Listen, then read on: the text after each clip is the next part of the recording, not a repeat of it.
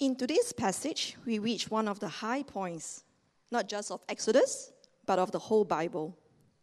God has rescued his people from slavery in Egypt, bringing them through the Red Sea and sustaining them in the desert. They have reached Mount Sinai, and we are going to watch as God gives them the famous Ten Commandments. For today's Bible reading is from Exodus chapter 19, verse 1 to 8, on page 104. On the first day of the third month, after the Israelites left Egypt, on that very day, they came to the desert of Sinai. After they set out from Rephidim, they entered the desert of Sinai, and Israel camped there in the desert in front of the mountain.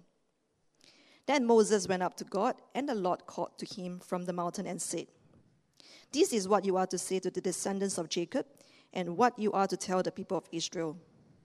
You yourself have seen what I did to Egypt, and how I carried on eagle wings and brought you to myself. Now, if you obey me fully and keep my covenant, then out of all nations you will be my treasured possessions. Although the whole earth is mine, you will be for me a kingdom of priests and a holy nation." These are the words you are to speak to the Israelites. So Moses went back and summoned the elders of the people and set before them all the words the Lord had commanded him to speak. The people all responded together, "We will do everything the Lord had said." So Moses brought their answers back to the Lord. The next reading is from Exodus chapter 20, verse 1 to 17. The next page on 105. And God spoke all these words, "I am the Lord your God, who brought you out of Egypt, out of the land of slavery. You shall have no other gods before me.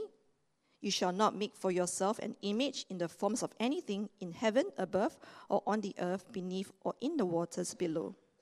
You shall not bow down to them or worship them, for I, the Lord your God, am a jealous God, punishing the children for the sins of the parents to the third and fourth generation of those who hate me, but showing love to 1,000 generations of those who love me and keep my commandments. You shall not misuse the name of the Lord your God, for the Lord will not hold anyone guiltless who misuses his name. Remember the Sabbath day by keeping it holy. 6 days you shall labor and do all your work, but the seventh day is a Sabbath to the Lord your God. On it you shall not do any work, neither you, nor your son or daughters, nor your male or female servant, nor your animals, nor any foreigners residing in your towns. For in 6 days the Lord made the heavens and the earth, the sea, and all that is in them, but he rested on the seventh day. Therefore the Lord blessed the Sabbath day and made it holy." Verse 12, "Honor your father and your mother, so that you may live long in the land the Lord your God is giving you. You shall not murder, you shall not commit adultery, you shall not steal, you shall not give false testimony against your neighbor. You shall not covet your neighbor's house, you shall not covet your neighbor's wife, or his male or female servant, his ox or donkey, or anything that belongs to your neighbor." Thanks, Min Lee. Let's pray. Heavenly Father, we thank you for your word. We thank you that it always does your work. So we pray this day, shape us more in the likeness of your Son and enable us to live lives that glorify him. Amen. Okay, can I ask you please to turn in your Bibles back to Exodus chapter 19 and also to take out the leaflet that you're given as you came in. You'll see on the inside, as usual, there's a pretty detailed outline. A couple of other Bible passages have been printed there for you, so you'll find it helpful to have that open in front of you. You'll see at the top left on the handout that I want to start by just pointing out a few common misconceptions about Christianity. Here are a few. Science and faith are fundamentally incompatible. That is, belief in God is irrational. Here's another one. If you pray hard enough and you use the right words, God will bless your every endeavour. And here's a third one. Christianity is all about keeping rules and regulations to earn God's favour, because good people go to heaven, That is, it's basically the grown-up version of Santa, who only rewards the well-behaved kids. Now today we've come to one of the most well-known parts of the Bible that I think is also one of the most misunderstood, both by Christians and by unbelievers.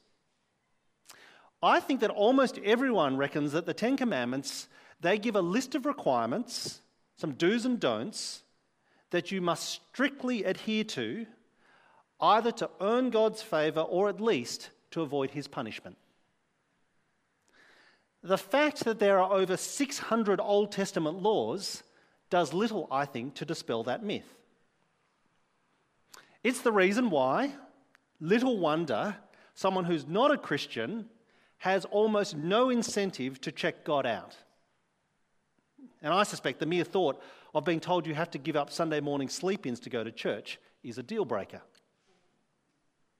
At the same time, no wonder that Christians can lack assurance, because the longer we follow Jesus, the more aware we become of God's holiness and the more dismayed we are by our ongoing sinfulness.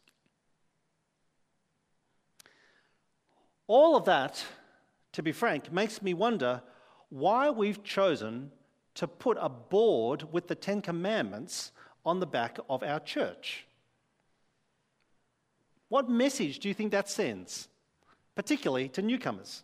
Now, I'll come back to this later. My only comfort is probably you didn't even realise, so that's good. But here's my big idea for today. You'll see it there on your handout. Big idea.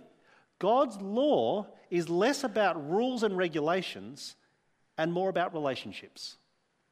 God's law is less about rules and regulations and more about relationships. Relationships with God and relationships with each other. And what I want to do today is show how, contrary to our instinctive reaction, God's law is actually very, very good.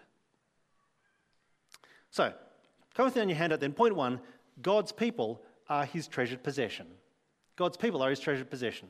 Pick it up with me in Exodus chapter 19, verse 1, page 104. I'm going to read the first two verses. On the first day of the third month after the Israelites left Egypt, on that very day, they came to the desert of Sinai. After they set out from Rephidim, they entered the desert of Sinai, and Israel camped there in the desert in front of the mountain. Okay, in this story that we're following, God's people have finally made it to Mount Sinai. And in so doing, they're actually fulfilling the promise that God made to Moses back when he called him from the not-burning bush. Look at Exodus chapter 3, verse 11, printed there on your handout. Moses said to God, "Who am I that I should go to Pharaoh and bring the Israelites out of Egypt?" God said, "I'll be with you. This will be the sign that is I who sent you. When you have brought the people out of Egypt, you will worship God on this mountain." What's more, the reference in verse 3 reminds us of the bigger and better story that's been unfolding. Look at verse 3. Moses went up to God, and the Lord called to him from the mountain and said, "This is what you are to say to the descendants of Jacob, and what you are to tell the people of Israel." Now, the reference to the descendants of Jacob, that reminds us of this bigger and better story that's actually been unfolding since Genesis 12. You see the diagram on your handout. You've seen it lots of times throughout this series. 430 years before, Jacob and his 12 sons had migrated to Egypt to escape a brutal famine.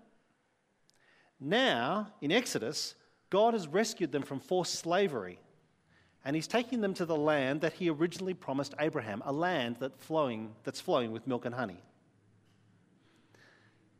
So at the birth of this new nation, God speaks to his people through Moses. And you'll see what he says in verses 4 through 6, so follow along with me. Verse 4, God says, "You yourselves have seen what I did to Egypt, how I carried you on eagle's wings and brought you to myself. Now if you obey me fully and keep my covenant, then out of all nations you will be my treasured possession. Although the whole earth is mine, you will be for me a kingdom of priests and a holy nation." Okay, two takeaways from what God says to his people. They're both printed there on your handout. Firstly, we see God's initiative and primacy in salvation. we see God's initiative and primacy in salvation. Contrast what God did to Egypt with what he is now doing for Israel, even though, as we've seen time and time again in this series, it's not like Israel was any better or more deserving. Verse 4, you yourselves have seen what I did to Egypt, how I carried you on eagle's wings and brought you to myself. It's a lovely phrase, isn't it? I carried you on eagle's wings and I brought you to myself. It's a lovely phrase, I think, it's less you found me. It's much more about God's search and rescue mission. God is saying, I looked everywhere for you, I searched high and low, and finally I found you, so now I'm taking you home. So, firstly, we see God's initiative and primacy in salvation. Secondly, there in your handout, we see how Israel is to respond to God's unmerited favour. We see how Israel is to respond to God's unmerited favour. And this particularly in verse 5, if you obey me fully and keep my covenant, then out of all nations you will be my treasured possession. If you obey me fully and keep my covenant, then out of all nations you will be my treasured possession. That's another lovely phrase, isn't it? My treasured possession. It invokes an image of your favourite toy or a cherished keepsake. And the reason is because God doesn't just save his people from slavery in Egypt, he also saves them for adoption to sonship, to be brought into his family. We saw that idea back in Exodus chapter 4, there on your handout, Exodus 4. Moses is to say to Pharaoh, this is what the Lord says, Israel is my firstborn son. Israel is my firstborn son. Now, I wonder, do you have a cherished keepsake? Do you have a treasured possession? I'm not going to make a habit out of this, but I brought another prop this week. So I'm not going to make a habit, but I did. I brought another prop. This one here, you'll see a picture of it on the screen. Should be on the screen behind me. It's actually a photo that hangs in my office. It's the only thing, actually, that was left to me from my grandfather. It's a picture of my great-grandfather. He was a Presbyterian minister in southern China at the turn of the 20th century. He was raised a Christian because his mother, my great-great-grandmother, she became a Christian in the mid-1800s when British missionaries, faithful to Christ's command to make disciples of all nations, came to their village. I have this hanging in my office because it's a reminder, I think, for me at least, of how God's favour to those who came before me, I'm the beneficiary even today.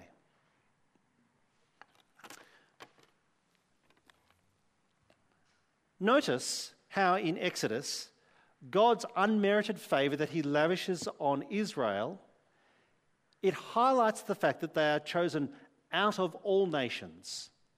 Out of all nations, he has chosen Israel.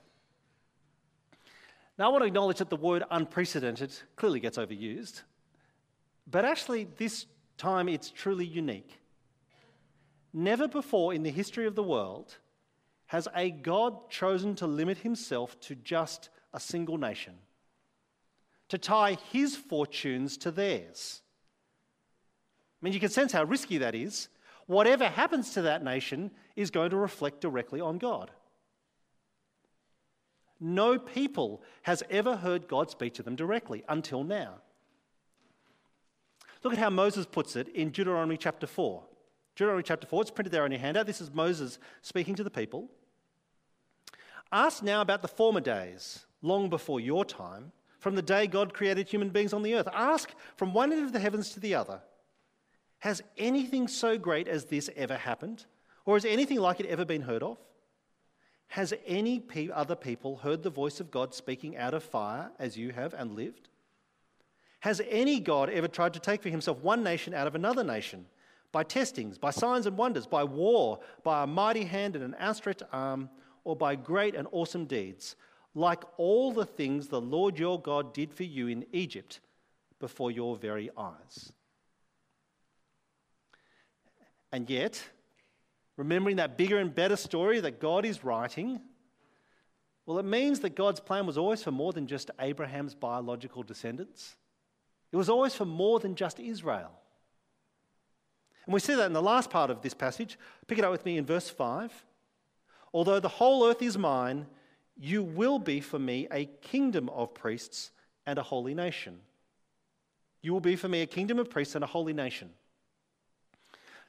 Now, that word kingdom of priests, it has two meanings. On the one hand, a kingdom of priests suggests that everyone in the entire nation will be allowed to approach God directly. You don't need a priestly class, not if it's a kingdom of priests. But secondly, it says that Israel as a whole, as a holy nation under God, it was to intercede for all the other nations of the world that did not know him yet. Which, of course, is exactly what God had promised Abraham, that he would be a blessing, but that through him all the nations of the world would be blessed. So, the big question that we come to at the end of chapter 19 is, will God's people rise to the challenge? Will God's people obey him fully and keep his covenant? Will they become a kingdom of priests and a holy nation? Well, I thought I'd do a quick survey at this point. Given what we've seen so far, put your hand up if you think the answer to that question, will God's people obey his command, obey him fully and keep his covenant?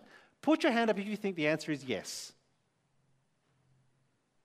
Wow, pessimistic lot. What if you think the answer is no? Actually, that's all of you, isn't it? Yeah, actually, you are quite pessimistic. Well, I'm really pleased to say that for once you're wrong. At least for once, they start well. Look at verse 8. The people all responded together, "We will do everything the Lord has said." And yet, sadly, actually, you and I know that they don't follow through. And here's the thing. When they fail, for some of us at least, it will just confirm what we suspected all along, that if you disobey God, he'll abandon us. So, point 2 then, the Ten Commandments. Look at the right-hand side of your handout and we come to chapter 20. Chapter 20. We get to the Ten Commandments themselves. I hope you can see that they are the first and most basic summary of what it means for Israel to obey God fully and keep his covenant. Notice how they begin. Verse 1. God spoke all these words. God spoke all these words. It's another reminder of God's kindness and goodness. God speaks, and he speaks to his people. Or to put it slightly differently, God never gives his people the silent treatment. And that's such a stark contrast with the pantheon of ancient Near Eastern gods who were generally incommunicado. And that's the reason why the people had to resort to extreme measures like self-flagellation or worse, child sacrifice. They did it just to try to get the attention of the gods. Not the God of Israel. He's a God who speaks.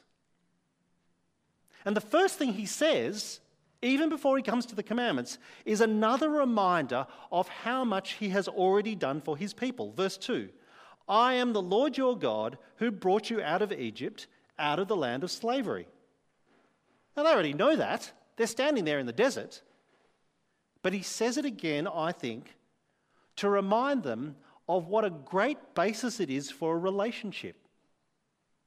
This is a relationship born not out of obligation.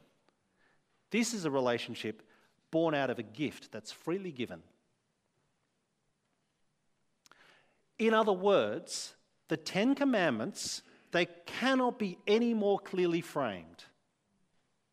The Ten Commandments, they are not about what we must do to earn God's favour.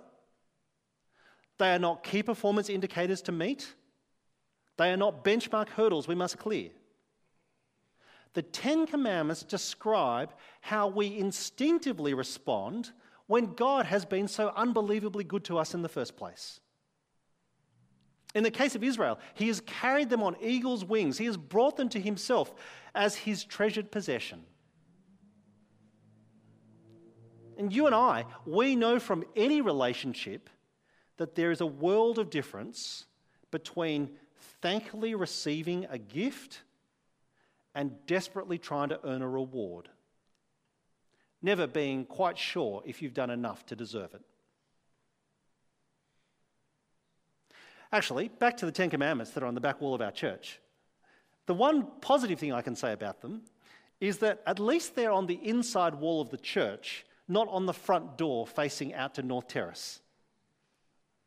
Because you can imagine the kind of impression that would give, the wrong impression that would give to anyone who is thinking of joining us. It would say, unless you keep all these, don't even bother coming in. So, to the Ten Commandments themselves, in verses 3 through 17.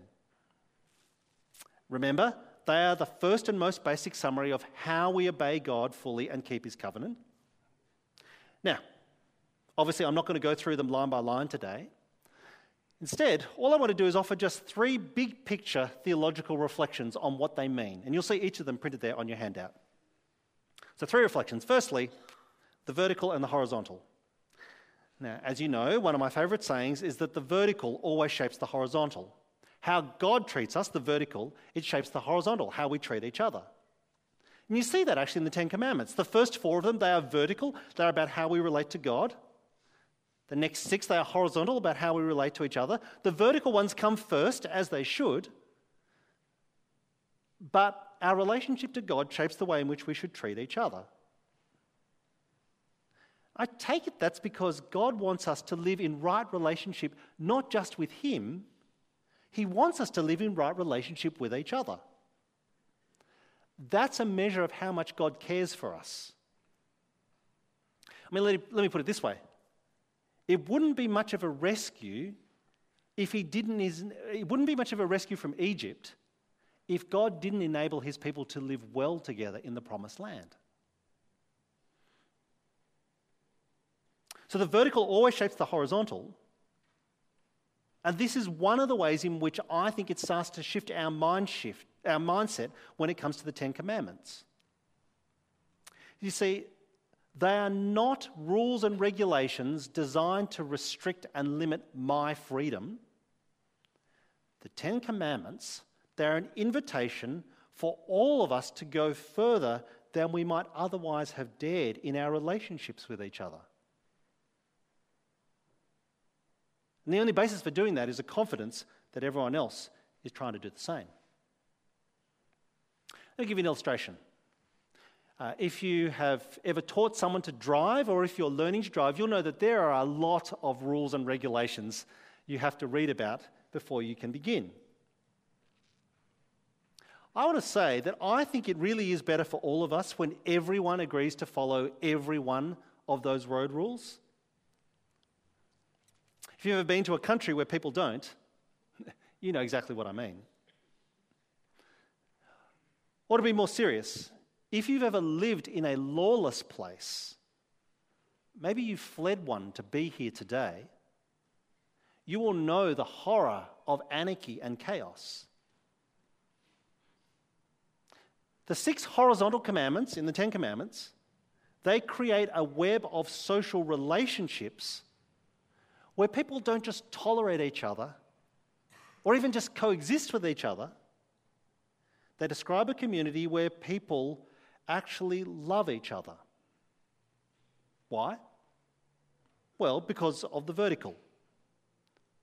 Because all of us want to love God who loved us first.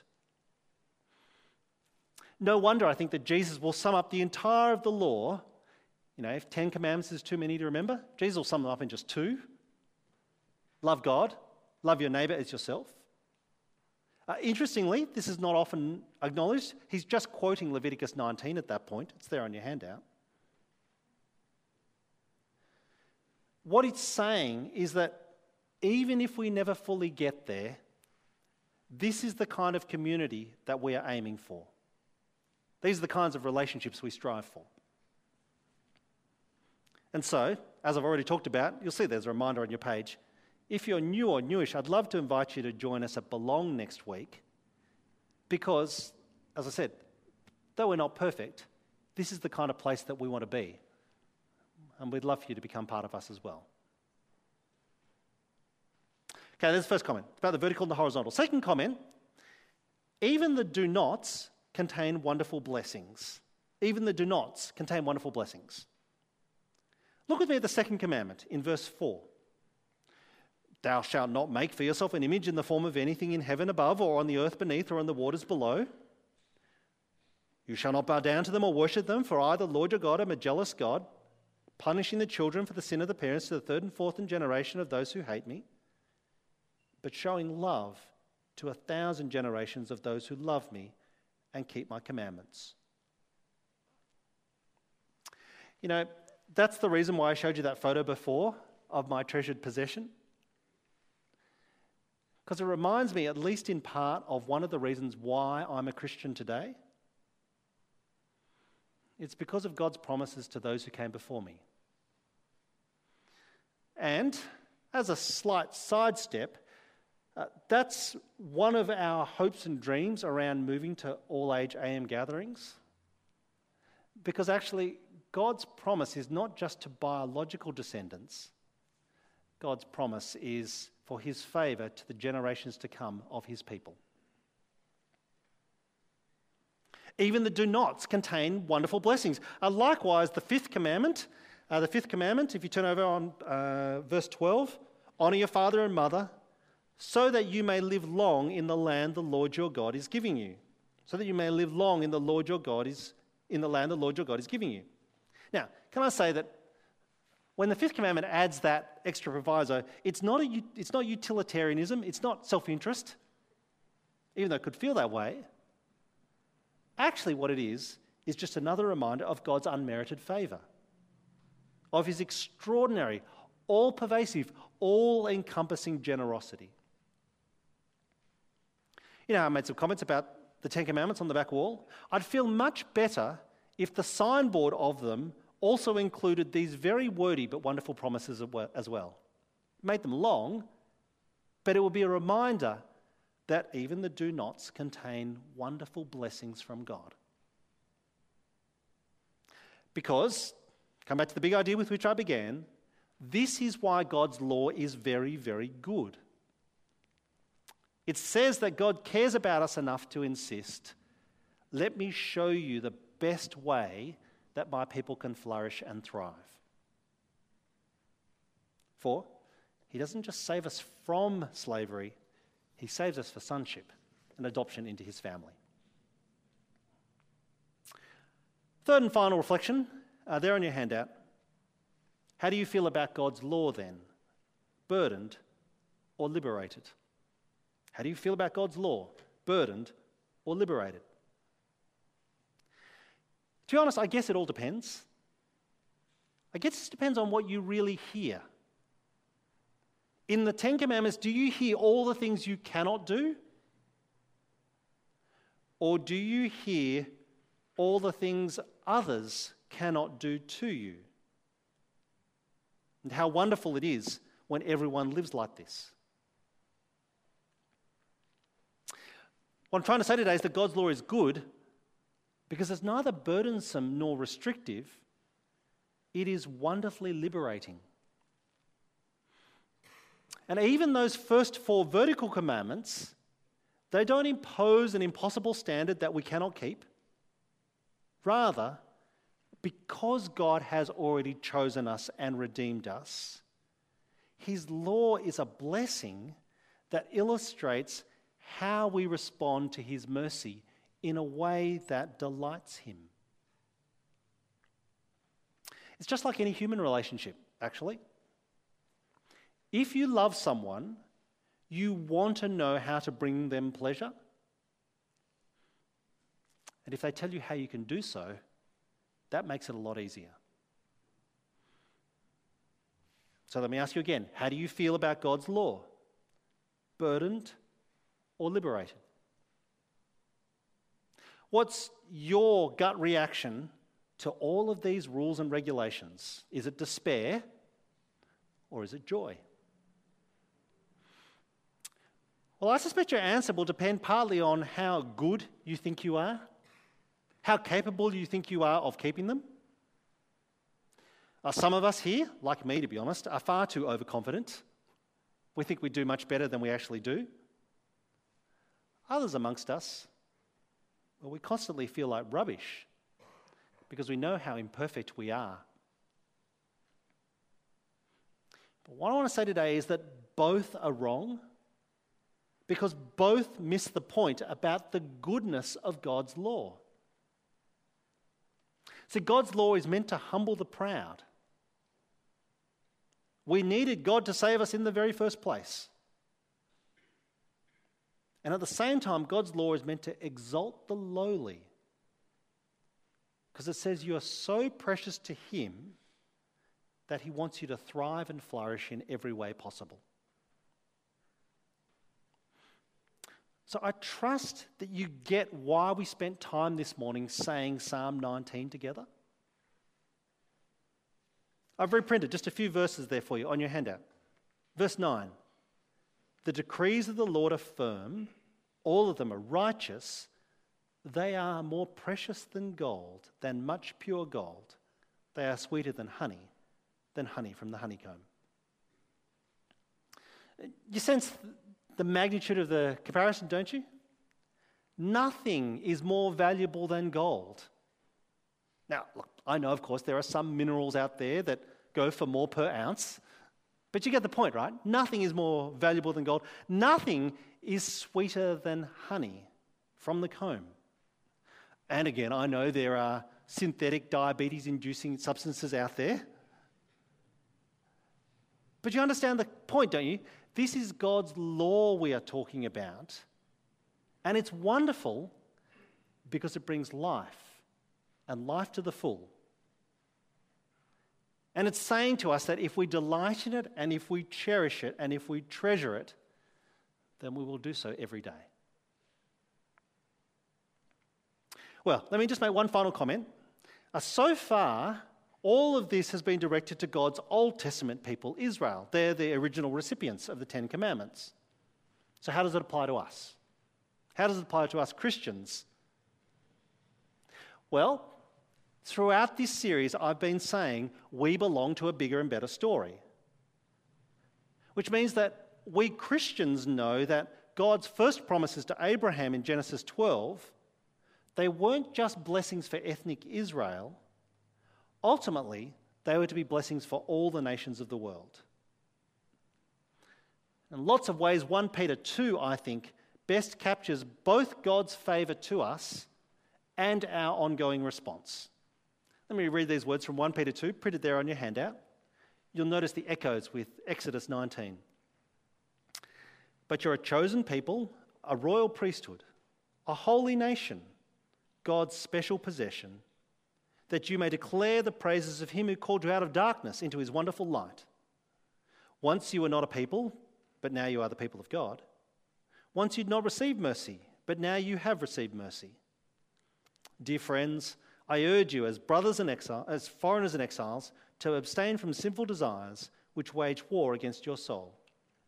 Live such good lives among the pagans that, though they accuse you of doing wrong, they may see your good deeds and glorify God on the day He visits us.